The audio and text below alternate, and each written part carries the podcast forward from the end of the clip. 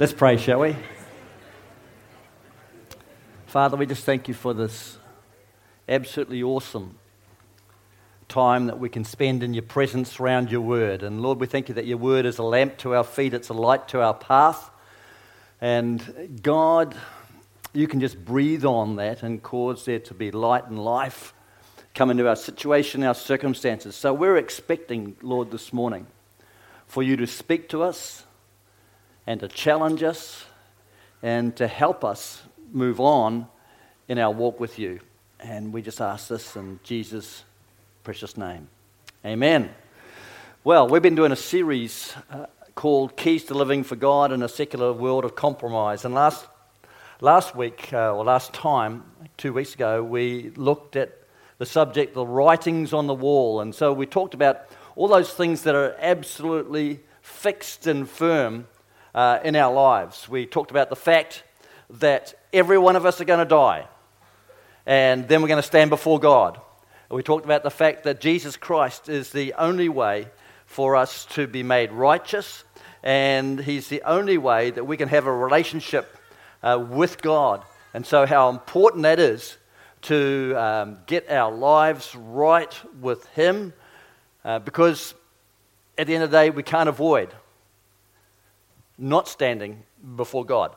And um, we took that from Daniel chapter 5, and now, uh, as we saw last, last time, the, um, the Medes and the Persians had come in and they had uh, broken through the walls of Babylon and uh, they had taken over, and the previous Babylonian king Belshazzar was killed.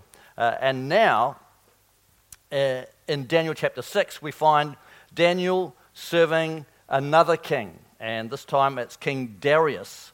And uh, so we're going to pick it up on Daniel chapter 6. We're going to le- uh, read the first five verses there, and they're up on the wall behind me. And it says this It pleased Darius to appoint 120 satraps to rule throughout the kingdom, with three administrators over them, one of whom was Daniel.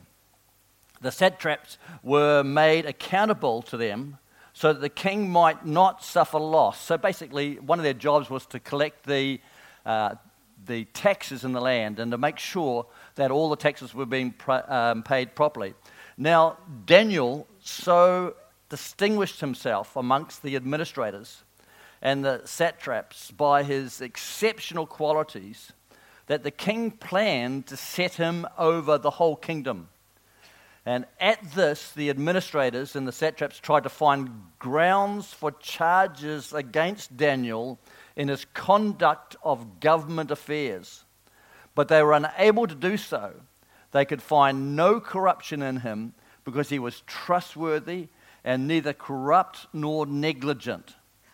Finally, these men said, We will never find any basis for charges against this man Daniel unless it has something to do with the law of God. The title of my message this morning is Simply the Best. And uh, this is not taken from the Tina Turner song at all, just to clarify that. But uh, Daniel was simply the best administrator in the whole of Babylon. And as I was praying into this, um, that passage stood up. I was actually going to be preaching on Daniel in the lion's den, which is the uh, message that comes after this one. But these, um, these words are just really, really uh, underlined themselves for me that they couldn't find anything wrong with Daniel. And uh, as I prayed into it, I realized that God wants us to be simply the best in life. Now, we can't be Daniels. Turn to the person next to you and assuming their name is not Daniel, say, You can't be Daniel.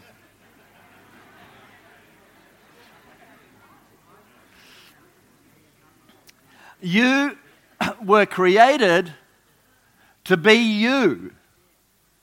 Uh, Jeremiah 1 5 uh, says, Before I formed you, this is God talking, and he's talking to Jeremiah, but he's talking specifically to us. He says, Before I formed you in the womb, I knew you. Before you were born, I set you apart. And so the plans and the purposes that God has for each and every one of us were put in place before we were even born. And we were created special and unique with the God given plan and purpose for living. And God has given each and every one of us gifts that will enable us to be everything that God has created us to be and to do everything that He's planned and purposed for us to do, to be the best you. We can't be someone else. One of the big traps that we find today is that people have idols and they want to be like somebody else when God has created them quite differently. I would love to be a worship leader, but guess what? I can't sing. God has given me different gifts to other people. He's given you specific gifts which are appropriate to you and your situation and your circumstances. We can learn from others, and so we can look at Daniel and we can see he was the best, the most trustworthy administrator in the land, and even his enemies could find no corruption or no negligence in him. Wow, that's a, that's a pretty big underlined statement, isn't it? That they, even those that hated him could find absolutely nothing wrong with him. What an amazing example of a godly person working in a secular position that God was blessing and giving influence and favor. And when Daniel and his friends were captured first and taken to Babylon, God gave them wisdom, gave them understanding, gave them knowledge about life and living, so that they were recognized by the king and given influence and responsibilities in the land. And we might not have the administrative skills that Daniel had, but in the areas that God has gifted and placed you, you should work towards becoming an amazing witness by becoming faithful and trustworthy and the best worker in your company or in your department. Amen?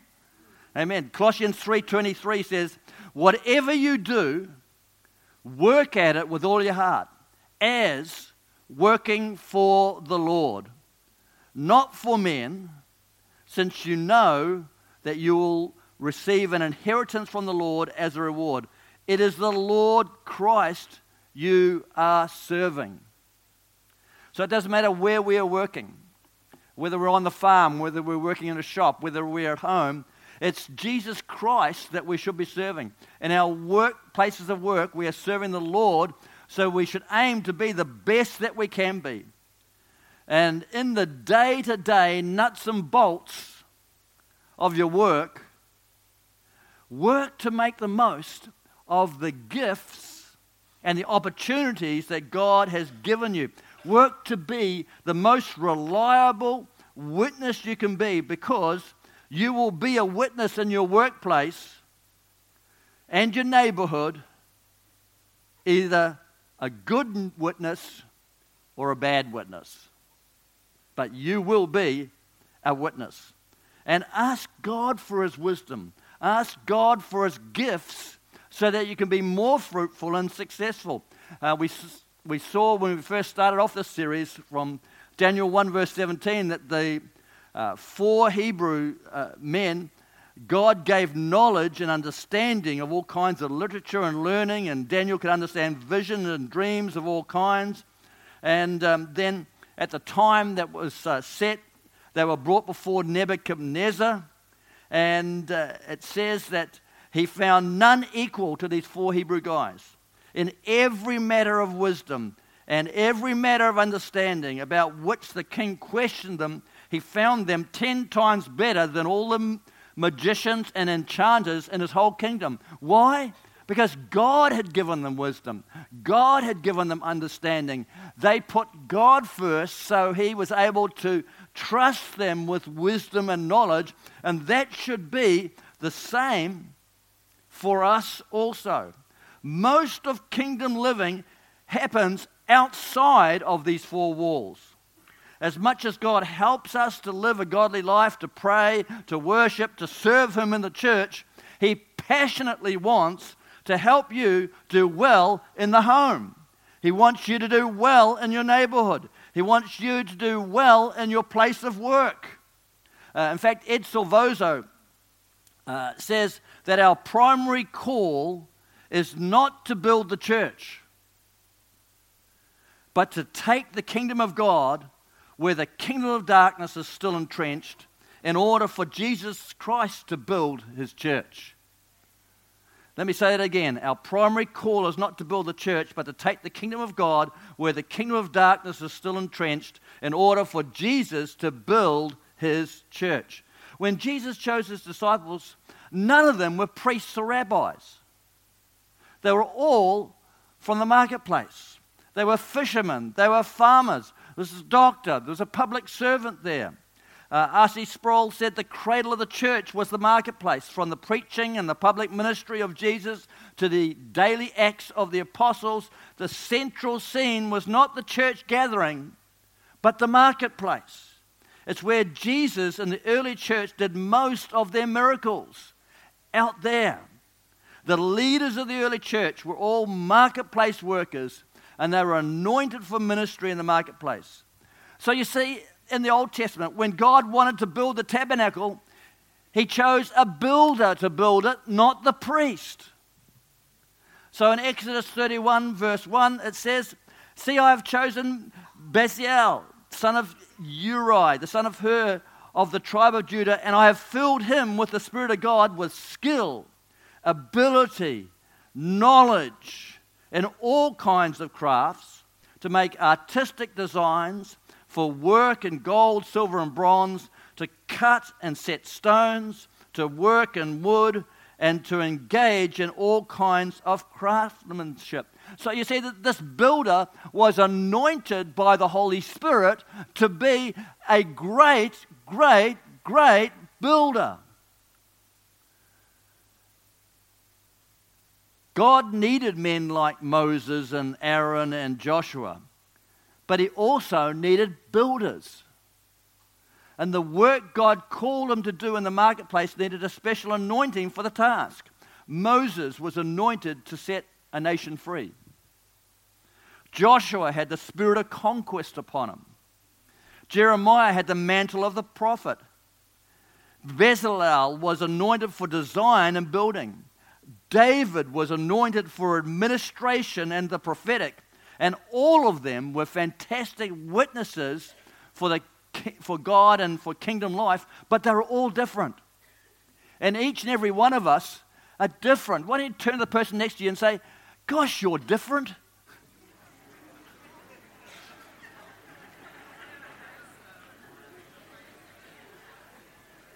We're all different.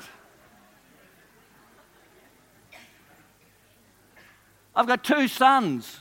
And they're both very, very, very different. Actually, I, um, I went to a, um, a, wedding, actually, it was Josiah's wedding um, a little while back. And I went up to Rosie to talk to her, and uh, it wasn't Rosie, it was her identical twin sister. But most of us are different. but even, uh, even identical twins uh, generally have different giftings and they certainly have different fingerprints. So, even identical twins, identical twins um, formed from the same egg uh, in the womb, are different and have different callings on their life. And God's will for you in your vacation is to function under the shadow of the Almighty. It says in the Psalms, He that dwells in the secret place of the Most High shall abide under the shadow of the Almighty. So, what that means is when we walk out of the church, when we go out of the church building, we don't leave God in here, but God goes with us. And we can hear His voice sometimes clearer in the marketplace than in a busy service like this. God is with us. And God's will for our vocation is to be involved in it with us, to anoint us, to equip us, to help us, to expand our influence in the place that He's called us to work. God expects to do things in our place of work that will lead us astounded. There are four levels of Christian involvement in the marketplace. I just put these up for your reference. There are those that are just trying to survive at work. And some of us here this morning are just trying to survive. Okay? There are those that apply biblical principles to their work. There are those that do their work in the power and the fullness of the Holy Spirit. And there are those who are committed to the transformation of their place at work.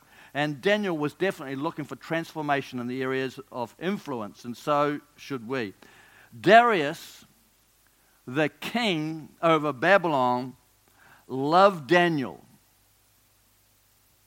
But there was a whole lot of others who were jealous of Daniel and absolutely hated him, and they hated his success. And you know, that can be true of us as well. Uh, 2 Corinthians chapter 2, verse 14 says, But thanks be to God who always leads us in triumphal procession in, the, in Christ, and through us spreads everywhere the fragrance of the knowledge of Him. There is a smell about us. There is an anointing about us. Uh, New Age people say, would say there is an aura over us. But there is something that sets us apart. And it goes on and says this For we are to God the aroma of Christ among those who are being saved and those who are perishing. To the one, we are the smell of death. To the other, the fragrance of life.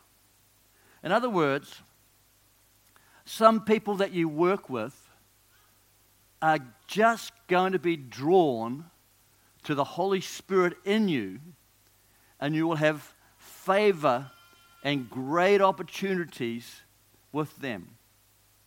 I think my boss, when I was working for New Zealand Dairy, um, the general manager of dairy company, he really liked me. Uh, when he asked me to apply for the job of technical executive, I put in the worst job application that I have ever seen. Honestly, it was absolutely terrible. It was a one page job, it was one page resume. It was a very, very poor CV. I didn't know any better. I was 30 years old. There was no training in how to put a job application in or whatever. But he took it and he gave me the job. And, I, and, and he got saved a couple of years later.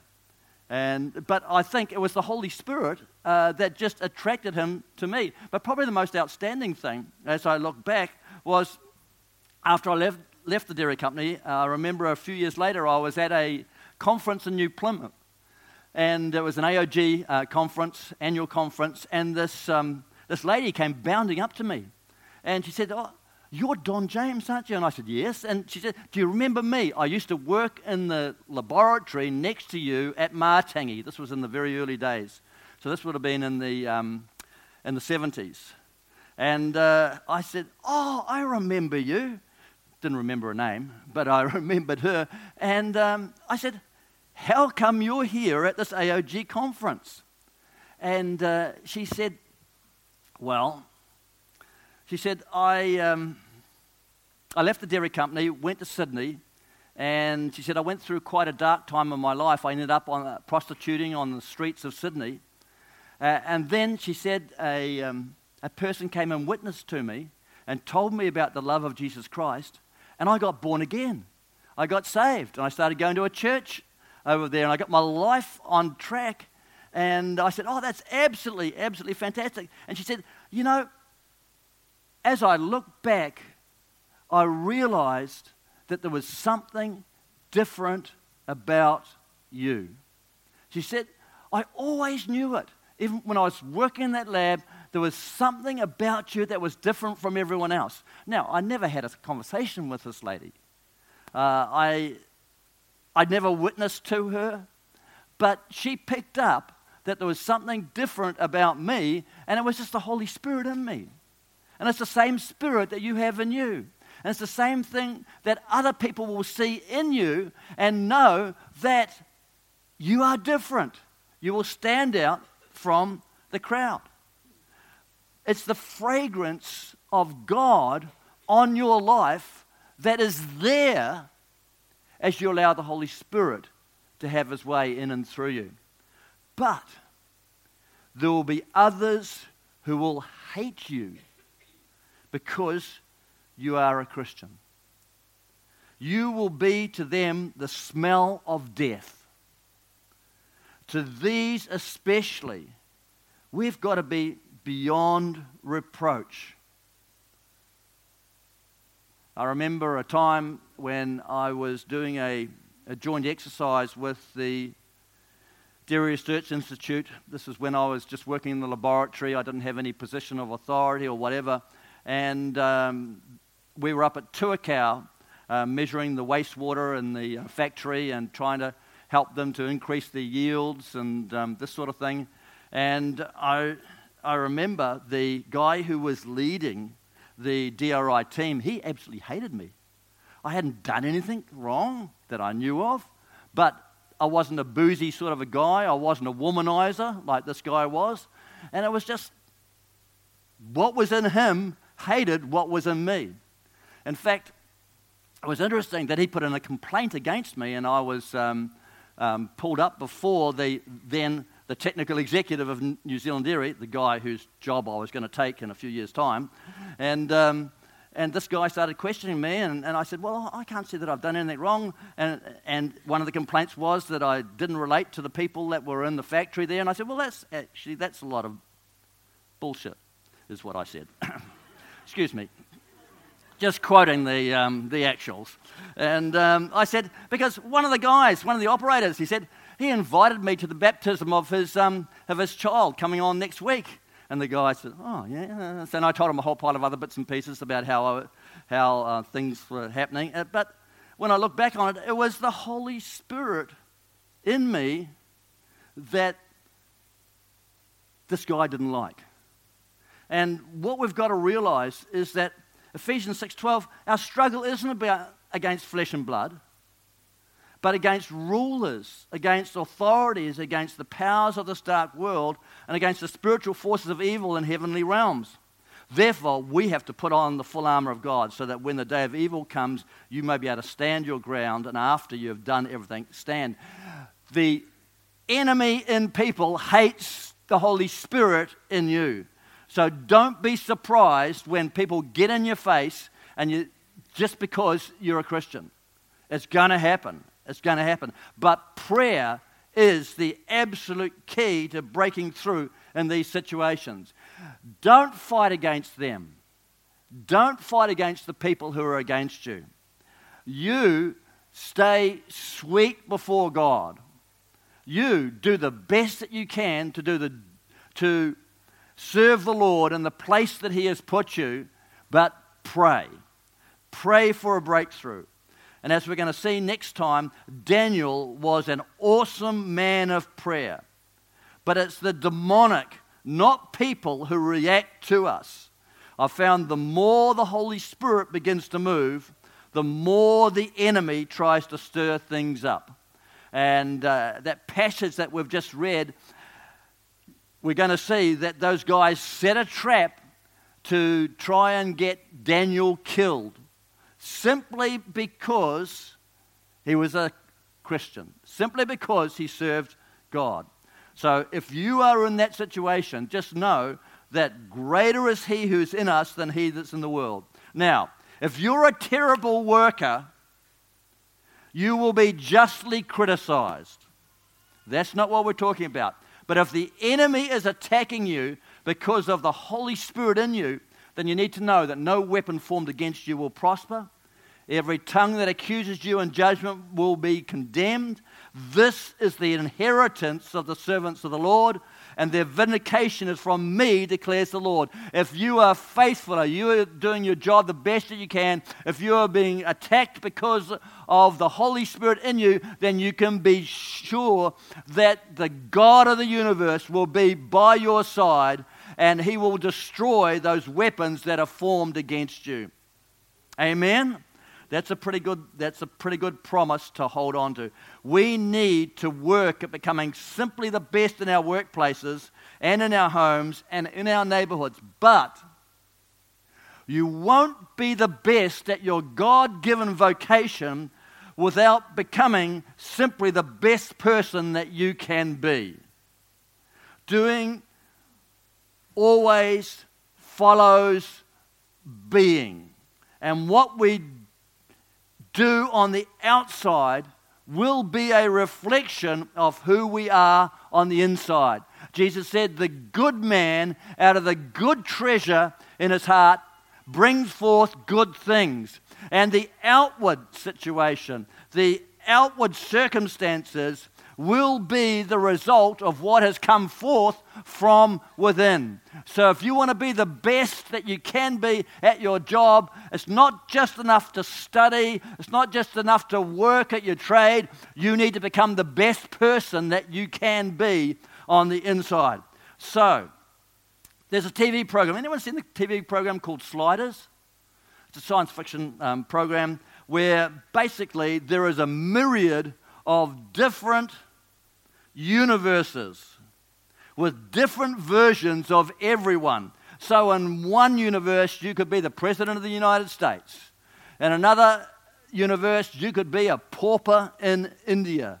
Well, that's the background of the program. And of course, I don't believe in multiple universes, but I do know that we all have the potential to change and grow ourselves and become different people. So, what does the best version of you look like?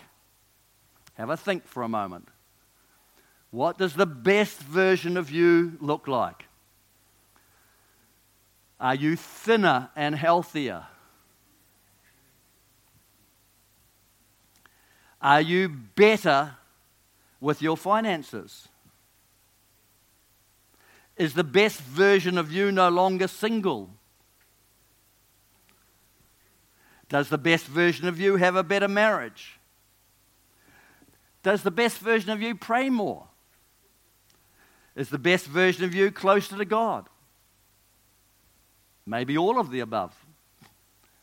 But perhaps a more important question is what does God's best version of you look like?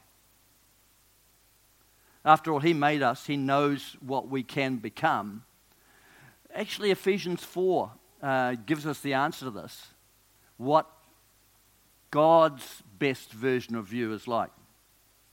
It says in verse 11, it was Christ who gave some to be apostles, some to be prophets, some to be evangelists, some to be pastors and teachers, to prepare God's people for works of service, so that the body of Christ might be built up until we all reach unity in the faith and in the knowledge of the Son of God and become mature, attaining to the whole measure of the fullness of Christ. In other words, God's best version of us looks like Jesus. That makes sense? And we are all on a journey, one step at a time. The Apostle Paul, it's interesting, uh, wrote Philippians at pretty much the same time as he wrote the book of Philemon.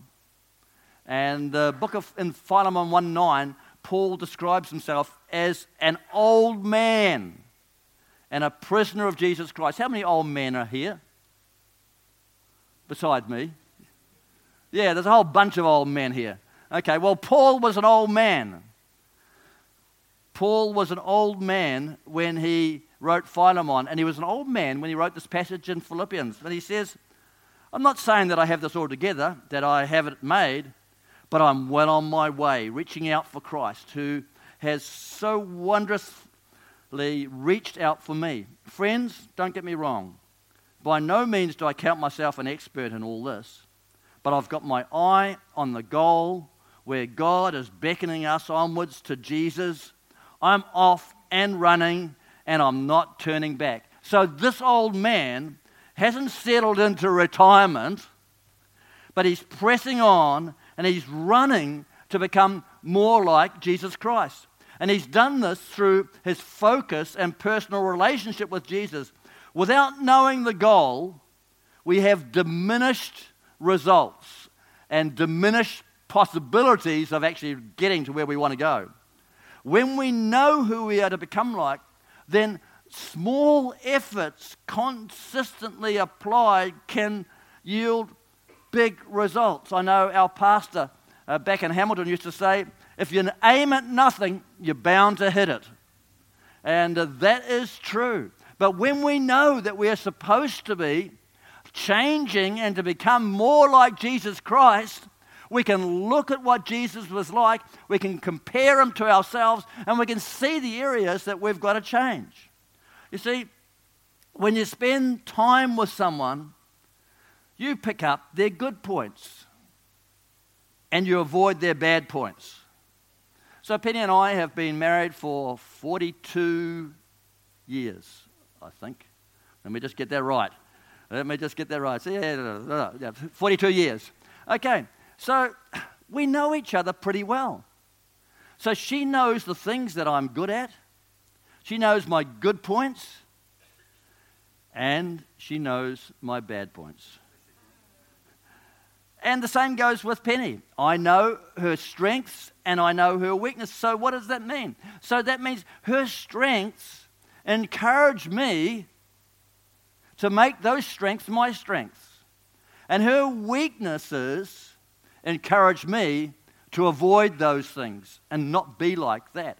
And the same is true uh, when we are building a relationship with Jesus Christ, the more we get to know Him, the more we realize His incredible strengths, but also it shows up our weaknesses in the relationship.